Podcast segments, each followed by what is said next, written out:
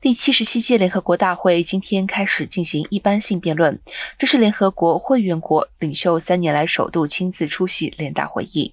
联合国秘书长古特瑞斯在开幕式致辞中点出，俄乌战争、全球各地冲突持续大幅增加，气候紧急状态、开发中国家金融情形严峻、消除贫穷和对所有儿童提供有品质教育等联合国目标进展倒退等问题。古特瑞斯告诉世界领袖，各国深陷巨大的全球功能障碍，没有准备好或不愿意应应，